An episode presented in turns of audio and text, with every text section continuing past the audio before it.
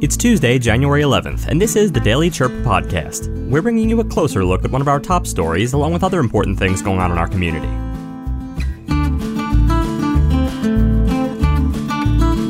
Today, the number of migrants attempting to enter the U.S. illegally via the southwest border continues to swell based on figures from November.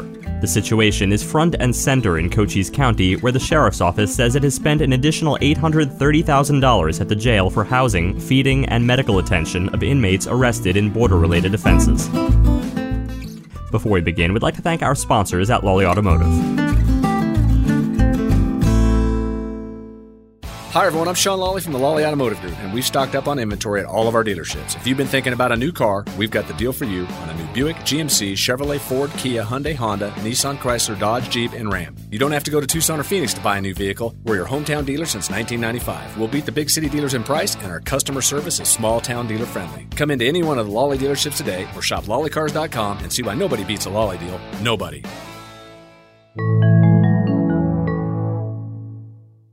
Now, some local history.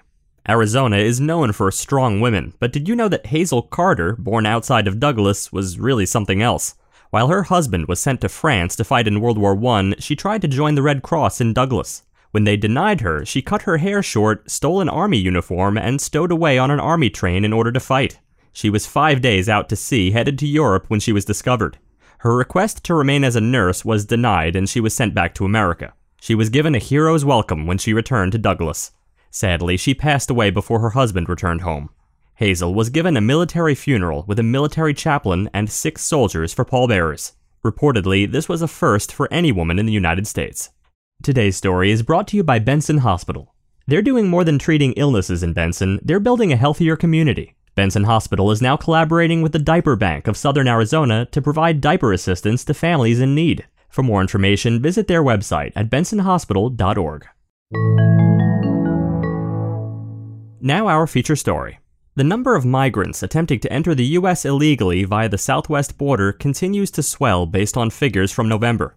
The situation is front and center in Cochise County, where the sheriff's office says it has spent an additional $830,000 at the jail for housing, feeding, and medical attention of inmates arrested in border related offenses. The pinch of the rising number of migrants trying to slip into the U.S. is also felt on the other side of the border in Agua Prieta, Sonora. Beto Ramos, the director of two facilities that help migrants with everything from food and shelter to the preparation of paperwork required to legally seek asylum in this country, said many migrants are being expelled daily through Agua Prieta after being caught by Border Patrol agents in Arizona and Texas. In fact, in the last several weeks, Ramos said about 100 people a day are being kicked back into Agua Prieta by Border Control under Title 42 stipulations. According to U.S. Customs and Border Protection officials, November, the most recent month that statistics are available, produced another rise in the number of migrants encountered along the southwest border of the U.S. from Texas to California. In November, federal agents encountered 165,783 migrants attempting to enter the U.S. via the southwest border. In October, there were 124,027. The majority of migrants trying to cross into the U.S. are Mexican nationals. Individuals from Guatemala and other countries are the second and third largest groups, followed by Hondurans and El Salvadorans. And federal officials said the majority of migrants encountered are single adults as opposed to family units or unaccompanied children. The increase in illegal crossings by migrants is not lost on Cochise County Sheriff Mark Dannels, who says his hands and the jail are more than full. 70 plus countries have hit the southwest border trying to get in our in our country from the southwest border. 70 different countries. And who are these people? These are the ones we've identified that have been captured. We don't know who they are. That is a national security issue that concerns me. We know, we know that not everybody coming in the country is here for a better way of life. They're here as a threat to the quality of life Americans uh, have embraced over the years. We know our, our pursuits are up, our trespass issues are up, our uh, smuggling's up, affecting our communities. It, it's a real challenge right now. The stats speak for themselves. My county alone, over the last several years, we have a 100% conviction rate for drug smugglers. And we were one of the safest, if not the safest county on the southwest border out of the 31 border counties. I can't sit here today and tell you that anymore. And that's a shame because it starts with messaging and prioritization to secure our borders. Between July 1st and December 31st, Dannels said the Cochise County Jail spent $830,000 solely on inmates, U.S. citizens, and illegal migrants linked to border related offenses. The increase in illegal crossings can be seen on cameras the sheriff's office has strategically placed along the border with Mexico. In the last year, there has been so much activity that National Guard troops were sent by Governor Doug Ducey to help the sheriff's office monitor the cameras. Read more on this story at myheraldreview.com. Before we continue, a quick message from our sponsors, Prestige Family Living. At Prestige Assisted Living at Sierra Vista, we aim to provide our residents ways to stay active and engaged through our Ageless Grace fitness and wellness programming. Join us every Friday at 10:30 a.m. for free online Ageless Grace classes. Visit notyourgrandmasnursing.home.com to sign up today. Next, the St. David Tigers, led by senior Jacob Goodman's game high 31 points, came into Bisbee Thursday night and beat the Bisbee Pumas 77 42.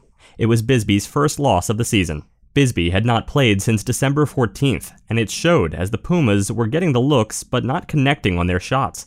St. David defeated San Simon on Tuesday and came out aggressively against Bisbee, taking a 13 4 lead 4 minutes into the game. Bisbee coach Michael Hernandez said his team was off from the start Thursday and never got on track. The Pumas now have road games today at Morenci and then Thursday at Valley Union and Friday at Tombstone.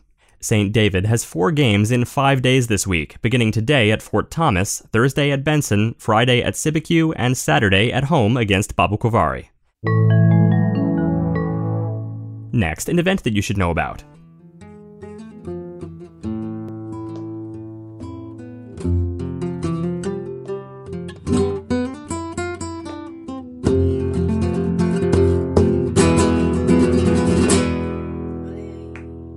That was Darren Crosby, who will be playing flamenco guitar at Cafe Roka on Friday from 5:30 to 8:30.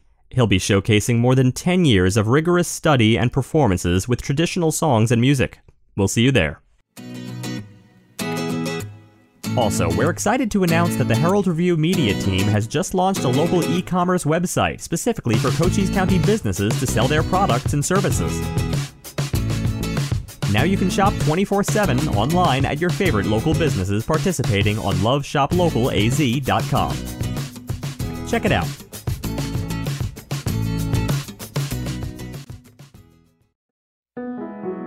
Before we go, we'd like to take a moment to remember the life of Glenn Blome of Hereford. Anyone who knew him knew he had a passion for motorcycles and taught his children to love them too. He fixed up old bikes at his Falcon Services business in Hereford. His family and clients miss him incredibly. A private memorial was held in Arizona, and a family memorial will be held next year in the Chicago area. He is survived by his wife Anne, son Eric, daughter Kelly, six grandchildren, brothers, and a sister. May he rest in peace and ride free with the angels. In lieu of flowers, please do a good deed in Glenn's name. Thanks for taking a moment with us today to remember and celebrate Glenn's life.